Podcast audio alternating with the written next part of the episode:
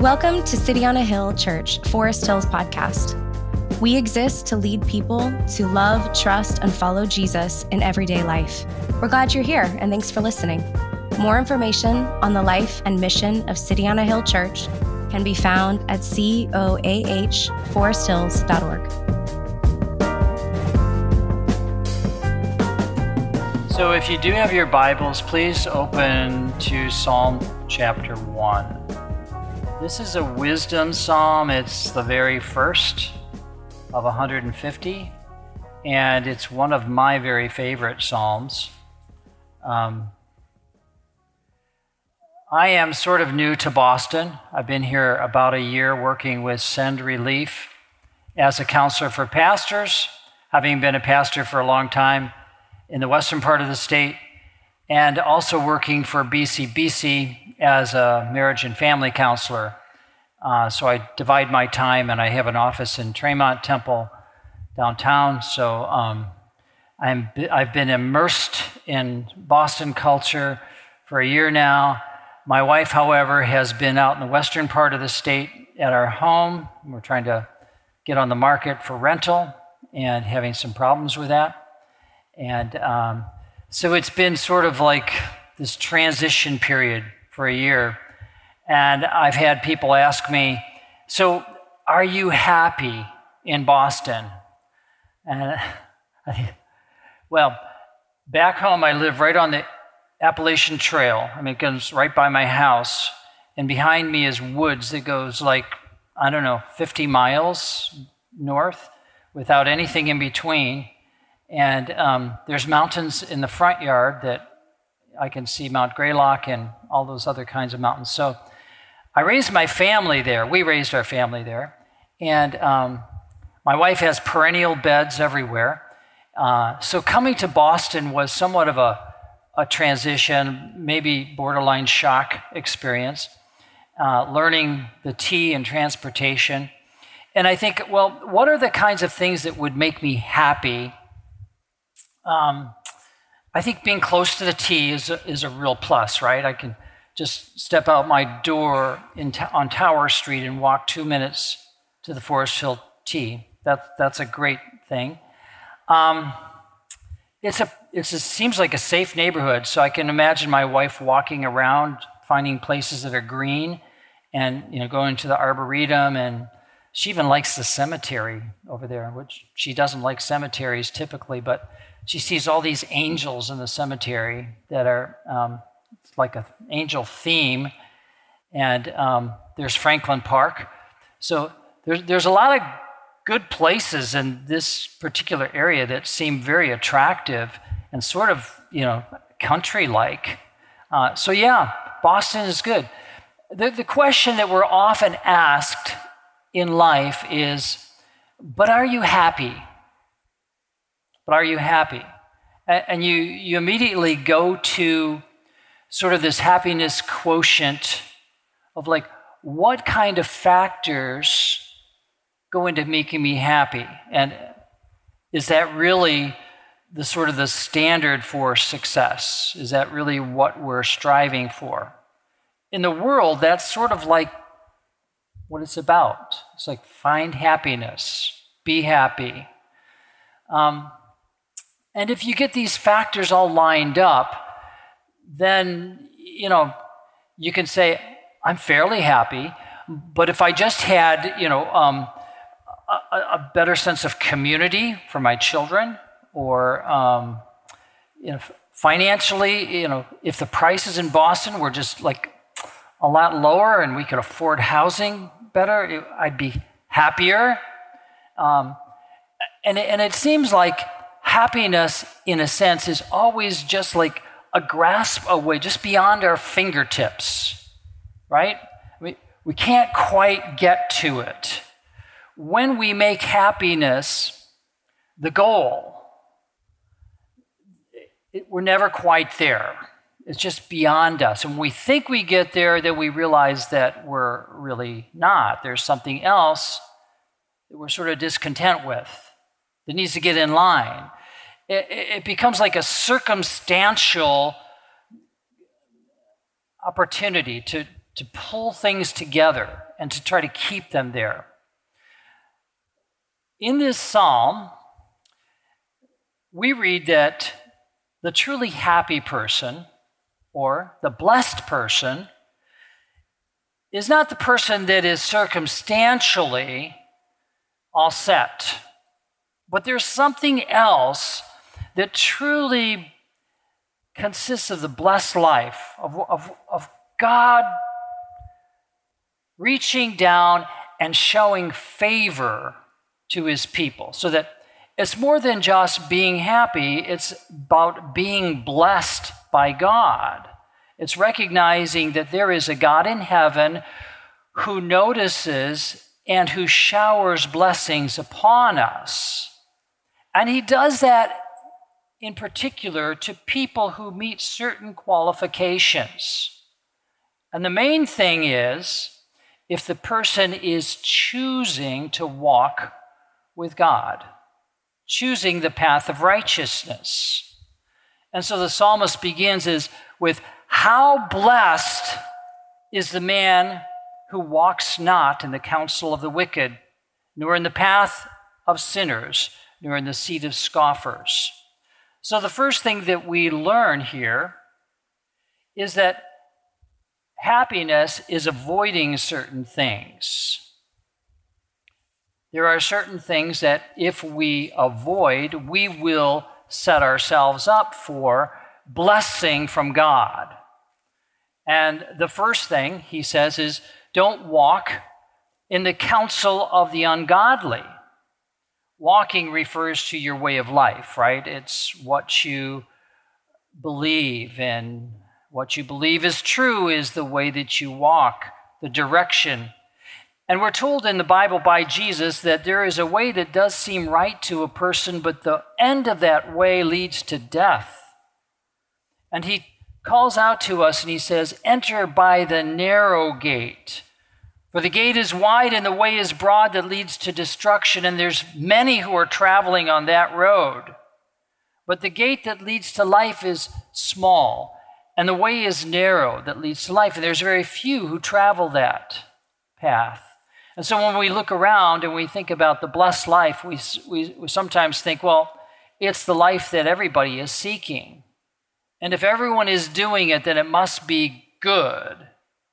And by virtue of the fact that there are so many people who agree and we're heading in a certain direction, we are tempted to follow them in their path.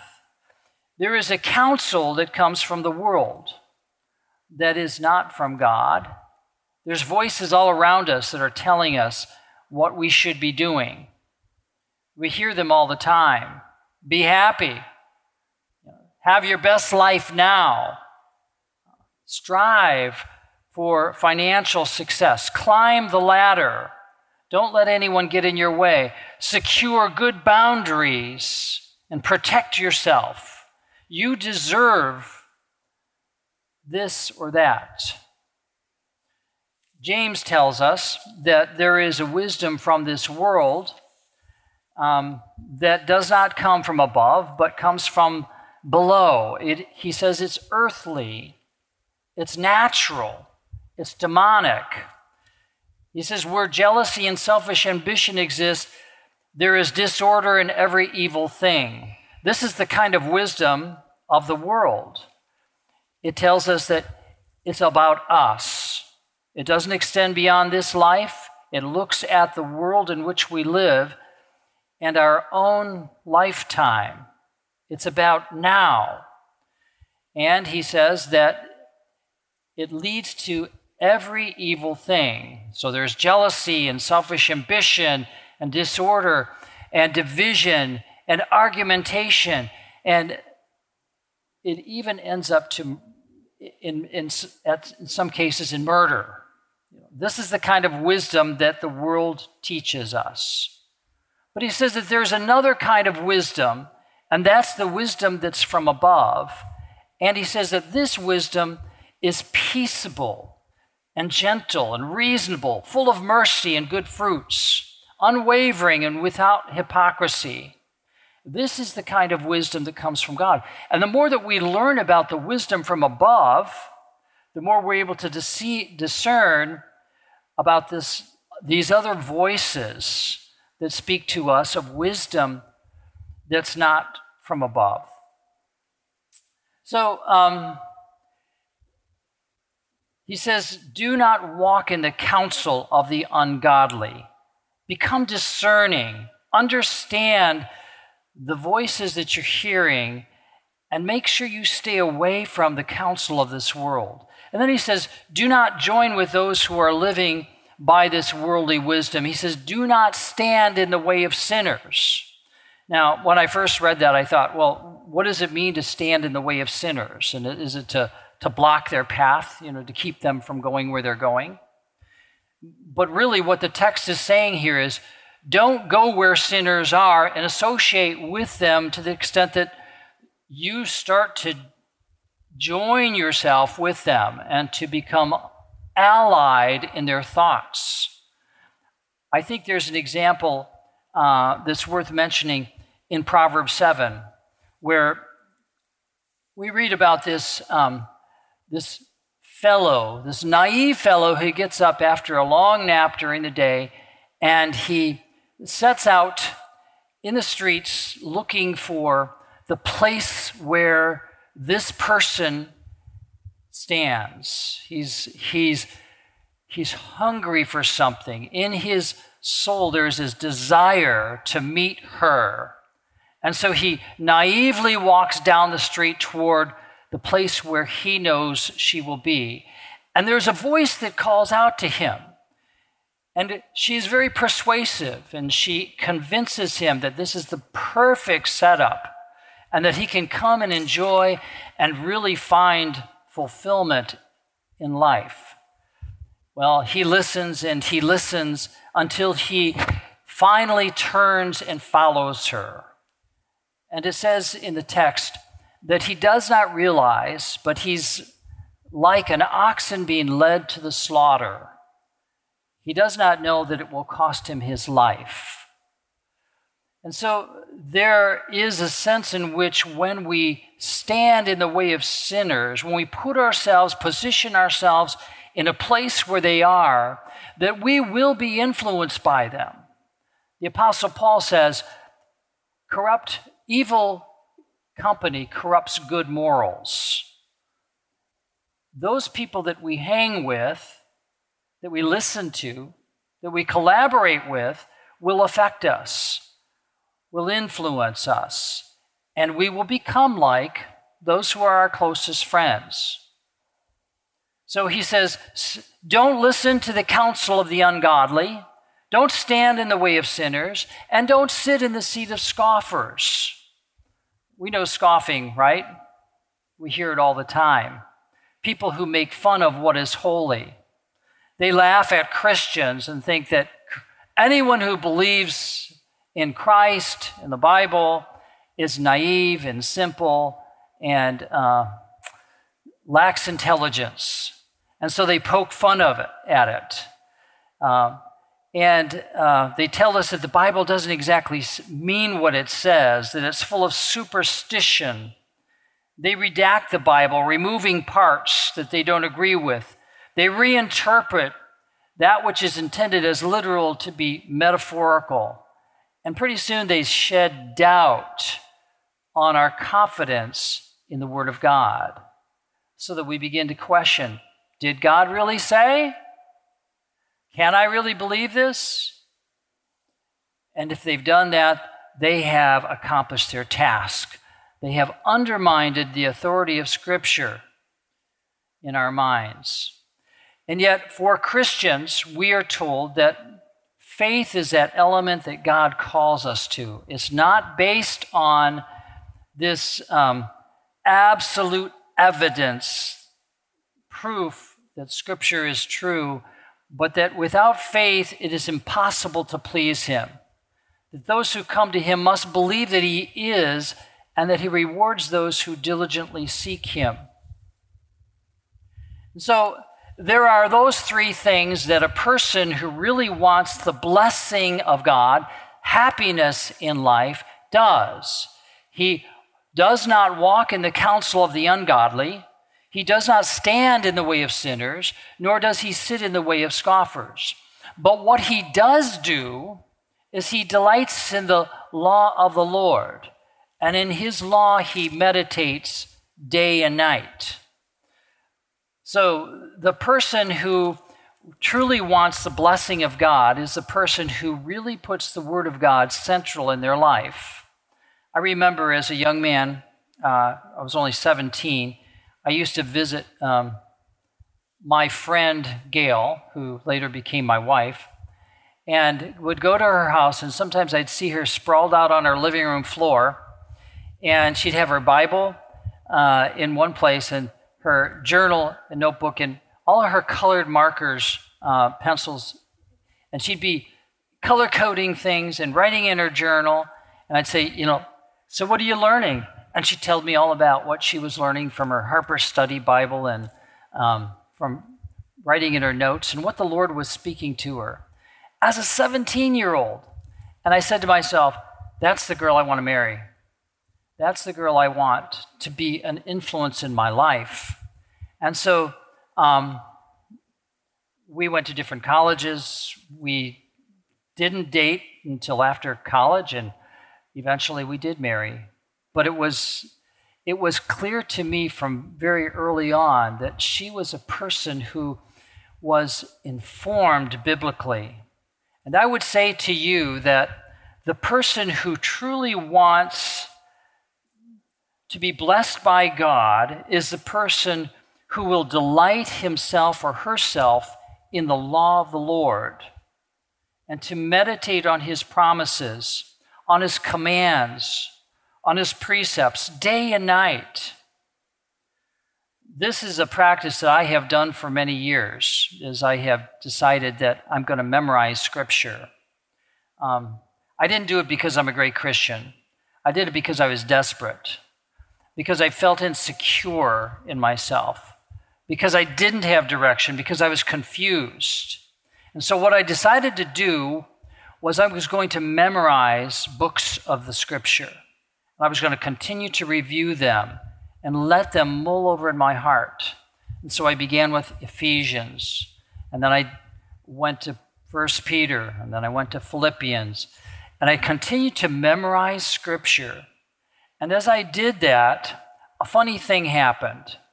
Is every time I would do this, like on the um, treadmill, every time I would do anything cardio after that, the scriptures would come back to my mind. I'd start running outside and I'd start going through scripture in my mind. I think this is really weird. There's like this connection, this, this muscle memory that whenever I exert energy, the scriptures come back. And so I thought, how cool is this? But I think that it's the most wonderful thing that we can do. And I'm, I'm just really trying to encourage you to think about this is just take a, a, a passage of Scripture, like Colossians 3 1 through 16, and begin to memorize and to meditate on it. I have gone over Ephesians hundreds and hundreds of times, the, the book, just, and every time I do, I can start the first chapter again, and it comes to life in a very new way, and it applies to whatever situation I'm in at the moment. So that is the Holy Spirit who takes the Word of God and He begins to speak to our hearts. And He'll do it continually if we have the Word of God hidden.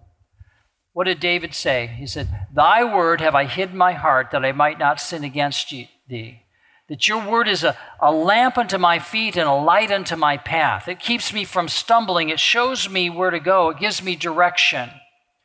So I would say that the person who is blessed by God, happy, truly happy, is the person who is biblically informed, not just academically, but that the Word of God is feeding our souls and giving us the strength that we need to move on. It clears our thoughts, it gives us direction, it gives us strength and courage to move on. The, then we read that the the person who is blessed by God is also the person who delights in the Word. And I like to think about the Word of God as um, similar to chocolate. You, re- you remember um, Forrest Gump talking about chocolate. You know, the great quote, you know, my mother said that life is like a box of chocolates. You never know what you're going to get until you, you bite into one. And that's probably true unless you were in my house where my sister would go through the whole box, turn them over, and stick her finger in them and find out what was, what was there before she ate them. And go, oh, Linda, come on, get your grimy fingers off the chocolate. But life is, in a way, like a box of chocolate. The Word of God is like a box of chocolate, and that the more you eat, the more you want. You want to continue to come back to it. And yes, in a, in a sense, you don't know what you're going to get because you can read the same passage over and over again, and the Lord will take it and apply it to different aspects of your life. He will speak to your hearts, to my heart in those time when, times when we are truly in need.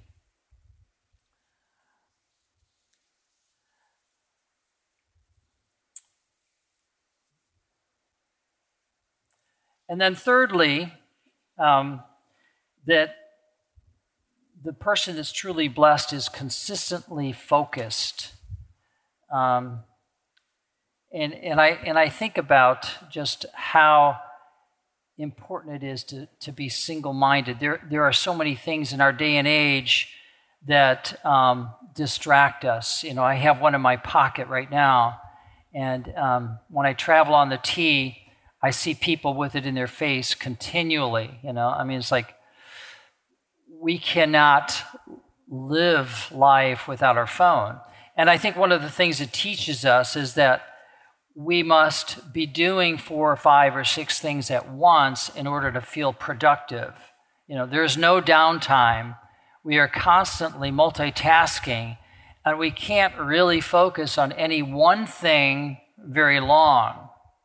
Well, what we learn in Scripture is that meditation requires a focused life. It requires focusing on the text, on the truths of God's Word. And as we do that, they become alive to us and we begin to process them. You know, you say, well, I can't, I can't read very well, or I can't focus. I have ADHD. You know, this is just not my thing. Um, begin to try it. Take Psalm 23, for instance. The Lord is my shepherd, I shall not want. And sit with that for a while. What does it mean for the Lord to be your shepherd? He's the one who takes care of me, my shepherd, mine, yours. He cares for you. I shall not want. It means I won't lack anything. He's going to take care of all my needs. Is that true? Is that what it says? Can I really rely on Him to take care of me in everything? And then I begin to think about my needs and I list my needs and I say, Lord, these are the needs I have. Will you take care of these? I don't know how to pay the rent this month. You know, on and on and on. I'm having relational issues with my wife or my, my, my work partner. You begin to talk about those to the Lord. That's beginning to, that's when we meditate on the scripture. Meditate on the word and let it get in you. And he says that when we do, what happens? The benefits are that we're like a tree that's planted by the rivers of water. So this is this is the rivers of water. And we're soaking up the nourishment that God has provided for us. It is food for our souls that God has given us. You will be like a tree that's planted. You're not going to be moved. You're going to be right next to the source, soaking up the water, the nourishment. And it's going to go up into the furthest extremities of your branches, and it's going to bear fruit. And what's that fruit going to look like? It is the fruit which God has prepared beforehand that you should walk in, according to Ephesians 2:10. It is the fruit of righteousness. It is the result of you bearing, it is the result of your love and your joy and your peace and your patience and your kindness and your gentleness and your self control and your long suffering. This is a result. It is the fruit that you will bear in season. It, it's, gonna, it's bound to happen. Why? Because you've positioned yourself in the right place. You haven't positioned yourself among those who are giving poor counsel. You're not standing in the way of sinners. You're not sitting in the seat of scoffers, but you're planted by the rivers of water because the Word of God is your source. It is your sustenance. It is food for your soul and you will bear fruit in season. God will use you. Your life will be fruitful and profitable for his kingdom. Is there anything greater than that? What else counts? When you close your eyes in death and you know that you have served your God and you have had a fruitful life, there's nothing better. There's nothing better. However, look at the contrast. The wicked are not so. They're like chaff. These are the people that choose otherwise. They choose not to plant their, their lives on the Word of God, not to seek the Lord. They're like chaff. The chaff is the little shell on the outside of the wheat seed that is broken off and then shaken and it flies away in the wind. It's good for nothing. They're like chaff, they'll disappear. They will not stand in the judgment, nor in the assembly of the in the sinners will nor will sinners stand in the assembly of the righteous. Because the Lord knows the righteous, but the way of the wicked will perish. And so those who choose otherwise to listen to the counsel of the world to live their lives by the counsel of the world, to stand in the way of sinners, thinking that it's life, they will perish without Christ. Those who do not choose Christ in this life will not have the privilege of being with Christ in the next. He's given us that opportunity now. He stands and he says, Come to me, all you who are weary and heavy laden, I will give you rest. Take my yoke upon me. Learn from me.